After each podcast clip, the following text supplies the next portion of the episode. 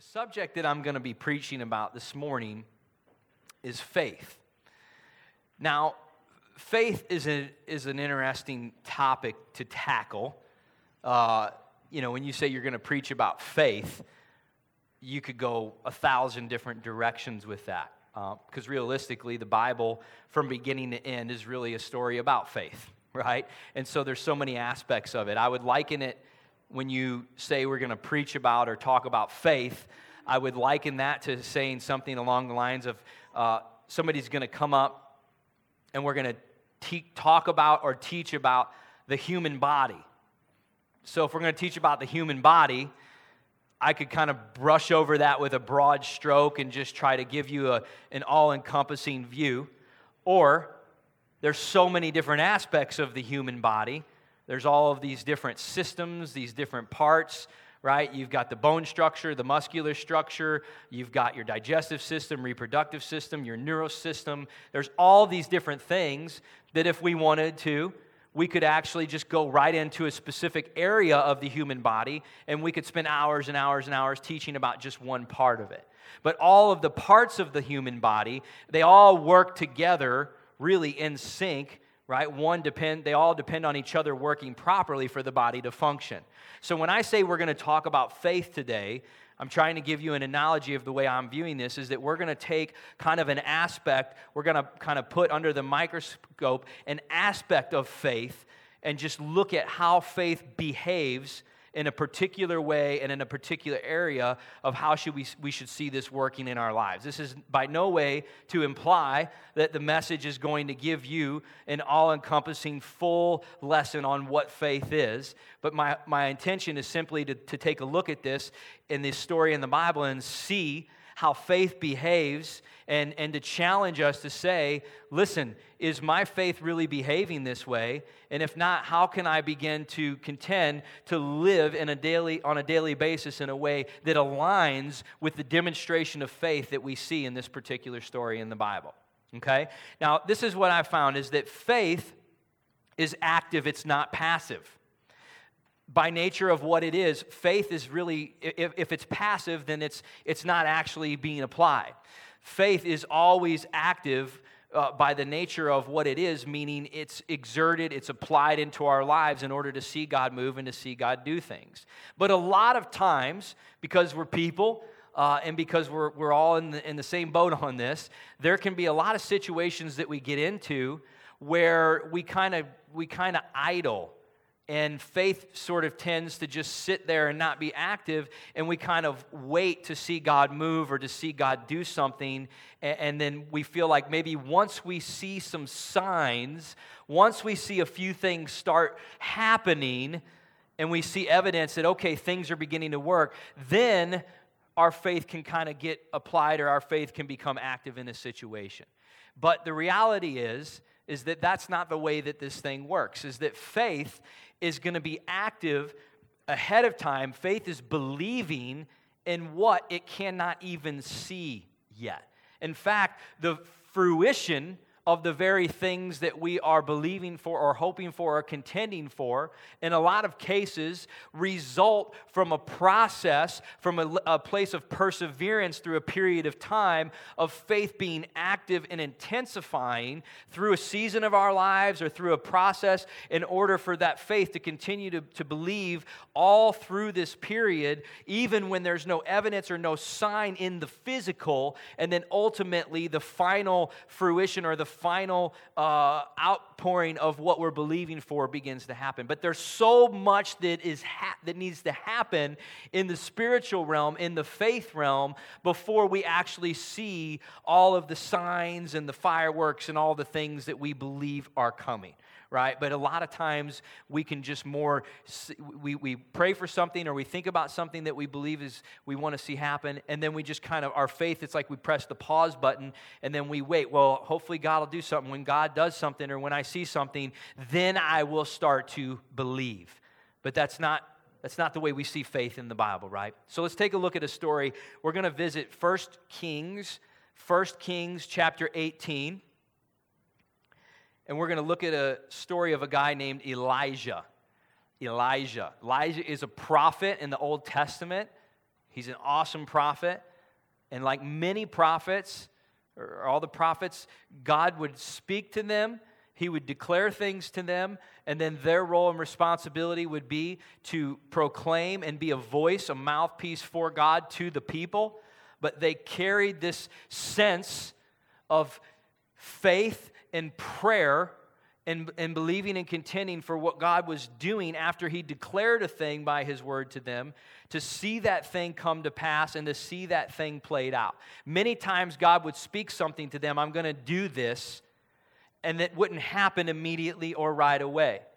You get that? There's a process that would go forth. There was a, a period of time, many times a long season that would go through, and the prophet would not just put their faith on pause, or not just say, here's what God said, and then walk away, I'll come back when something happens. They were very much in, involved and engaged in an active uh, place of faith and prayer along the way until what God spoke actually came to pass right? So you have God speaking it, you have it happening, but you have this whole period in between we'll call the gap. And it's really about what is happening in that gap, guys, in our lives. What are we doing in that gap period in our lives that I want to challenge us with today? And Elijah gives us a great example of how faith is never idle, faith is always active.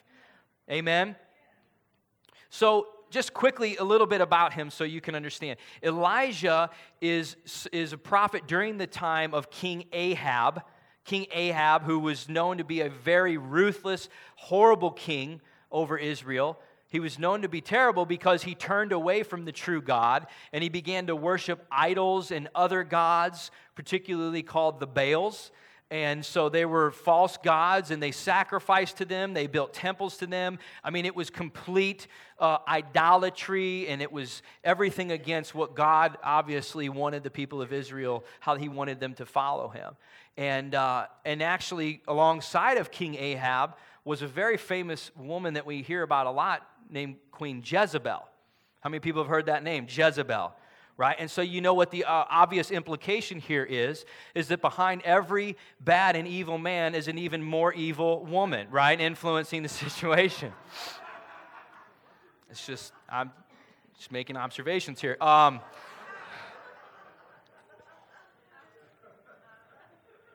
well enough of that. So what happens is god speaks to the prophet elijah because Israel is caught up in all this idolatry, and he says, Look, I am, there, there's going to be a drought. We're going to bring a drought to the land. There's going to be no rain. And basically, that is going to be a dry season.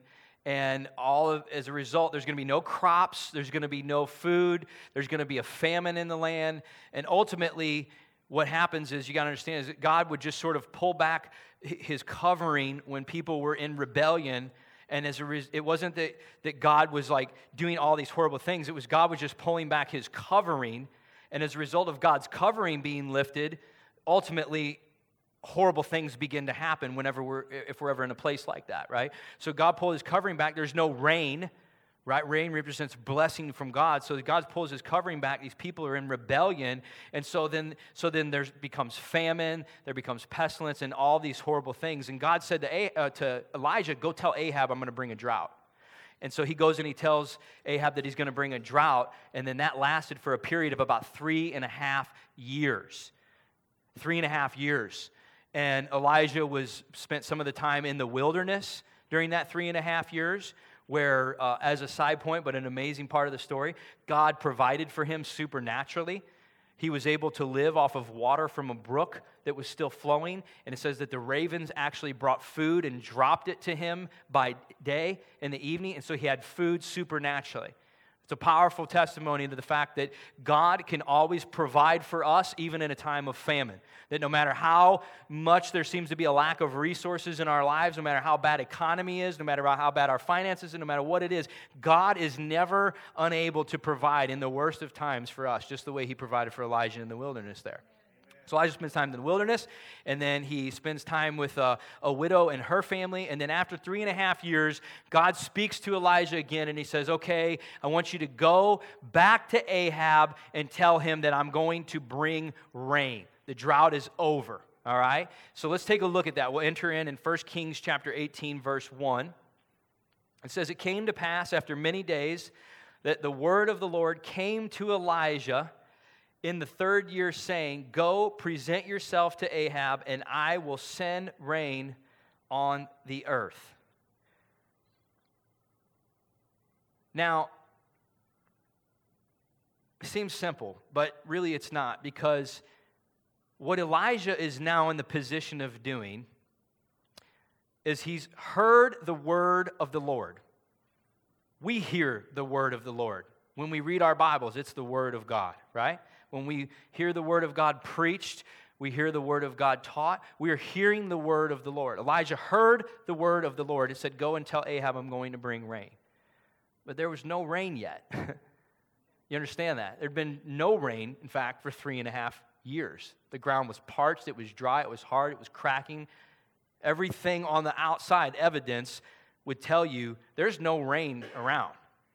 So he says, Go and tell Ahab. So immediately, what the word of the Lord required from Elijah was action.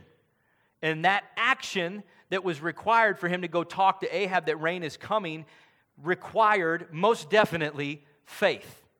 Because for him to go tell Ahab rain is coming, he was risking his life. Ahab hated Elijah. He saw him as the reason for all of this turmoil in Israel.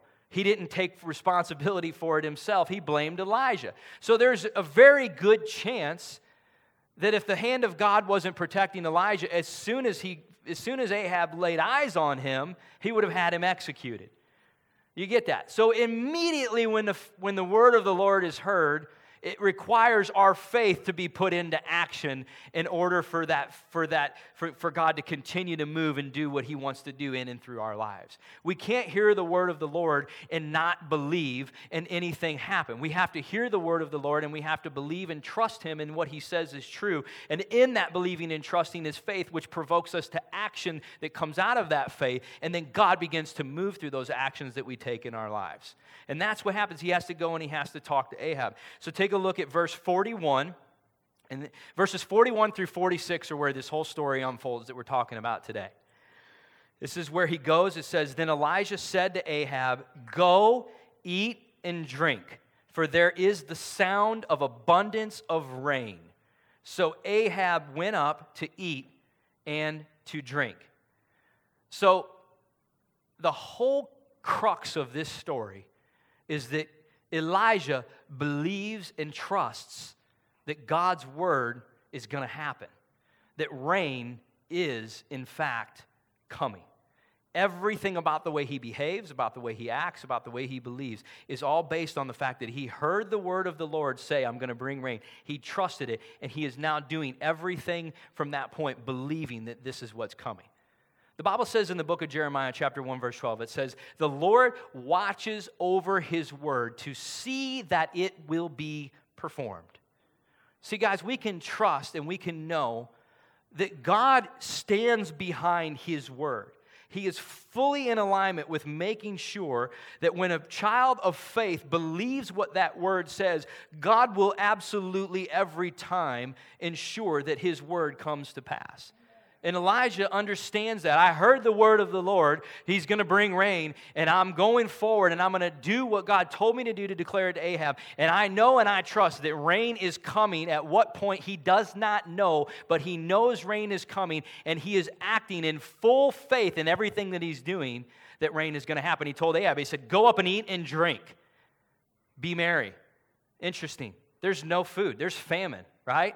Nobody would behave like this in a time where there was lack of all of these resources. That would be absolute ridiculous. It would be unheard of. You don't go feast whenever there's a famine.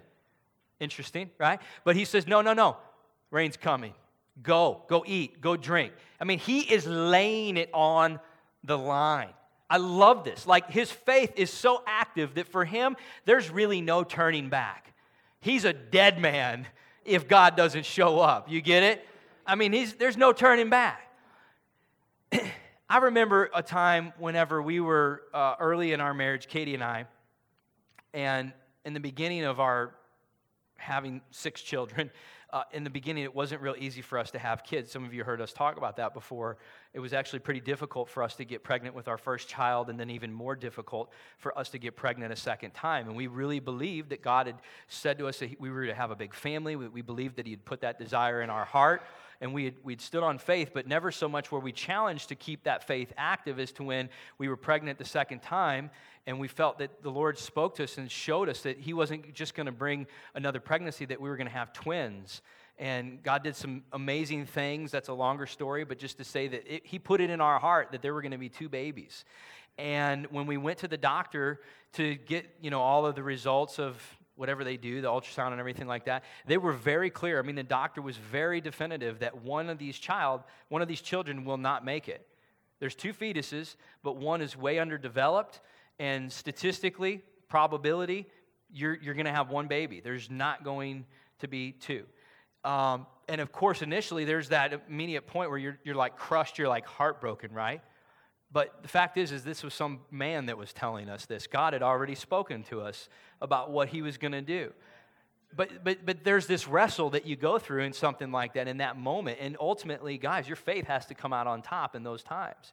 And so, a lot like how I see what Ahab did here, where he's like, he went and he said to, or what Elijah did, he went to Ahab and he said, Go and eat and drink. He put himself on the line. There was no turning back as we were leaving that doctor's office that day, just Katie and I in the car, it was a very kind of somber moment, and we are like, what are we going to do? And we first we were kind of like, we're just not going to say anything about the second baby. Let's just wait another month. We'll pray. We'll just trust God. We'll just not say anything. That way, you know, we don't tell people we're having twins, and then, you know, if something happens, if, right? And it was like all of a sudden in that car that day, God just, boom, put the hammer down and was like, no, pick up that phone and go and declare what you've already heard me say. And there was something about the next 15 minutes, guys, it's forever changed our lives. We picked up that phone, we called all of our family, and we said, It's twins. We're having twins. Never even breathe a, a word of what the doctor said other than just keep praying, everything's good and everything's healthy. And interestingly enough, not only did I feel like we were responding to God, I felt like my faith actually increased in that moment. I felt like something built in me that, and got established in me that, quite frankly, is forever been getting applied in our lives in so many other situations since then. There was no turning back after that. And you know, the beautiful outcome of that, as you probably know if you know from our family, that we went back the next month and the doctors were blown away. Wow, there's two two babies. They're both here. They're both healthy. The other one has caught up to the to the first one, and they're the same size. I mean, two healthy fetuses here. Amen. Right? It was just a praise to God story. And I feel like there was just it was just like an opportunity for our faith to be tested and our faith to get applied in that situation. And that's basically a lot of what I see here that that Elijah is doing and what God is really looking for us to do. He's looking for us to respond to what we've already heard, to what we know to be true from God's word, and to not believe anything else will come to pass.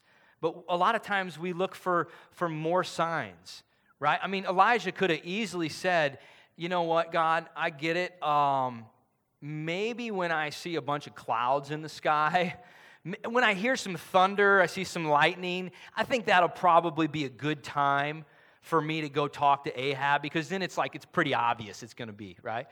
There's nothing going on. And, a- and Elijah is expected to respond and move in faith. So take a look now at verse 43. Um, uh, 42 and 43. It says, And so then Elijah went up on top of Mark, Mount Carmel he bowed down to the ground, put his face between his knees, and he said to his servant, Go up now, look toward the sea. And so he went up and he looked, and he said, There is nothing. There is nothing. So Elijah says to Ahab, Go eat, drink. There's the sound of abundance of rain. Yet we see a few verses later here in the story, there's absolutely nothing going on in the sky. How is he hearing rain? Think about that for a second.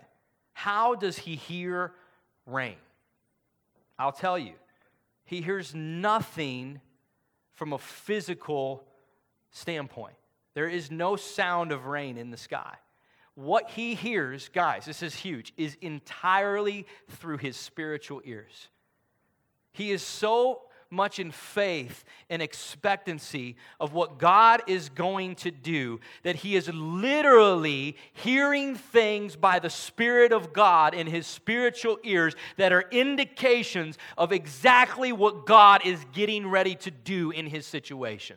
And might I add that for all of us, as we walk closely with God and we stand in definitive place of faith of knowing what we heard to be true and going to come to pass, that we too, guys, we'll hear with spiritual ears beyond our physical ability, knowing that what God is doing is coming and that it's close and it's going to come to pass.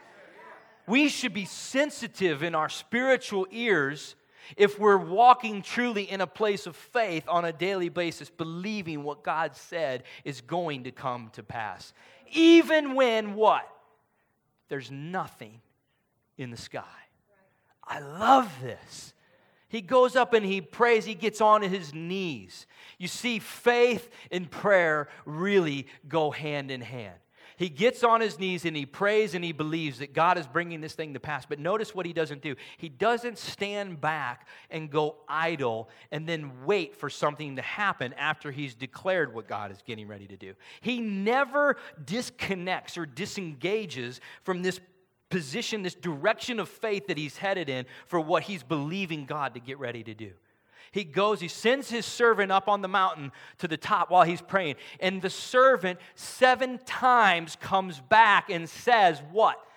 There is nothing. Nada. You may have lost it, dude. There's nothing out there. You may want to be making plans for your coffin and where you're going to bury you here, right? There's nothing. Think about this. How many times would we, if we heard the sign come back after we started to believe God, there's nothing, there's nothing out there. What would we do? How would we respond? See, a lot of people, they would pack up and they would walk down the mountain with their head hung low, defeated.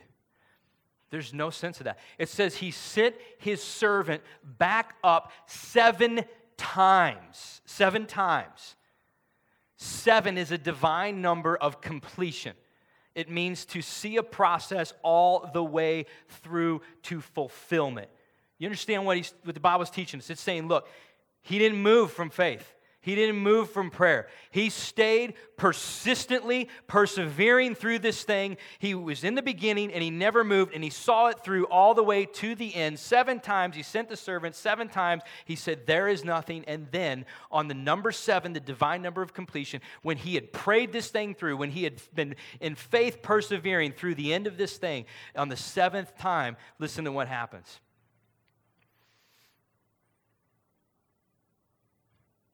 Verse 44. Then it came to pass on the seventh time that he said, There is a cloud as small as a man's hand rising out of the sea. The servant said that. So he said, Elijah, Go up to Ahab and tell him, Prepare your chariot and go down before the rain stops you it's a cloud the size of a man's hand. Think about it.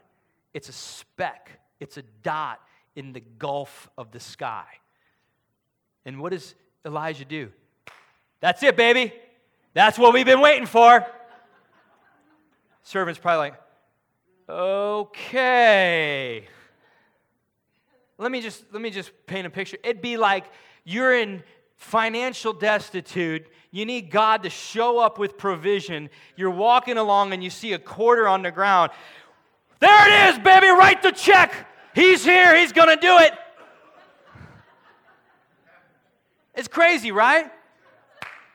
It's not crazy. It's the kind of reaction that our faith provokes. When faith is operative, when faith is active, it doesn't need a gigantic sky swelling cloud to indicate that God is moving and doing something it stays active, it never disengages. And when it sees the smallest sign of something happening, it begins to move more and it, it, elevates, it intensifies in the situation, and it knows that God is on the move. Thank God that his faith was working in that moment. Because as that small cloud came, it was just a matter of time before the rest of the clouds came. The sky got dark, and then the rain began to pour. But you know, guys, here's what happens a lot of times. We we want to trust God, we want to believe for something, we want to, you know, we know that He's gonna, we've read something in His Word, and then we say a prayer one time, and then when we don't see something happen, we get disheartened, we get discouraged, and we just bail out of the process. Isn't that true? It happens that way. Seven times. There's something that God understands and that He knows. He always knows what's best for us. He's something He understands about the process of us persevering through in our faith to a place of completion before He begins to bring the fulfillment of that thing to pass in our lives. There's, a, there's an intensification, there's a growing, there's a, there's a building that happens in us to just stay plugged in in a place of faith and not allow ourselves to be moved out of it and trust all the way through until we finally see the result of God move and do what we know He's going to do the whole time. See, I could probably go out and some people could go out and they could run a mile, right? Yeah, they could run a mile and they could do it really, really well. Listen, just because you can run a mile does not mean you can run a marathon. It's a different process. God takes us through all kinds of different processes. I don't understand the, many times through them what's all that's happening, like you. But I do know that every process is unique and every process is different, but ultimately, what makes them all the same is that my faith needs to stay grounded and needs to stay engaged and needs to stay active all the way through to the fulfillment of whatever that thing is that God is going to bring to pass. Amen. And through that, we grow stronger, our faith builds, and we have more to build off of from the, in the next thing that we go through. The Bible says some interesting things about faith, and I'll close with this. It says that the just shall live by faith. It says that we are to walk by faith, not by sight. It says that we live from faith to faith. One of the most obvious implications that we can take is that we are really never to be out of a place of faith in our lives as we go through day to day. Our faith is always required to be active in order to see the things of God come to pass. That's the deal. Our faith engaged is always required. It can never be disengaged, idle, or removed from the things that God is building and doing in our lives, many times through processes, through seasons. And ultimately, the very last thing that we actually see is the rain. Finally, the rain comes. It floods the whole place out. The famine and the drought are over. Celebrate. Woohoo, right? But there was so much that actually went on before the rain came. Physically, nothing was happening. In the spiritual, Elijah was totally active and engaged. His faith was building and growing and intensifying all the way to the fruition of when that rain would finally come. When we're going through things in our lives, guys, when we, we know that we're trusting God for something or we need to trust God for something, let me just ask it to you this way like, what is the rainstorm that you're looking for? What is the rain that you believe is coming? And if that's the case, what does the level of spiritual activity in your life look like in the gap? What's happening in the gap? Because if you're idle, if you're disengaged, if the motor's running but nowhere, you're going nowhere, then we're not pro- progressively building and intensifying in our faith through this process, which is probably the biggest part of what God's trying to do in taking you through this. See, I've found God, we like time. We like to know times. God created time, He's outside of it. So He's not so much like it has to happen in this time or that time. For Him, it's just really all about the process, it's all about really what is happening in us. He knows when it's going to come to pass, so it's already going to happen. So the time isn't as relevant to Him as it somehow is to us in our human you know, nature. The key is what are we doing in that gap? Because the real challenge is for you to stay engaged. That's the real challenge, is for your faith to stay operative. You say, okay, Pastor, how do you do that? He heard the word of the Lord. He heard the word, and he never moved from that all the way through. The word of the Lord, that's the word of God coming right there. he heard the word of the Lord. And for him, that was all he needed. That's all he needed. Stand to your feet with me today.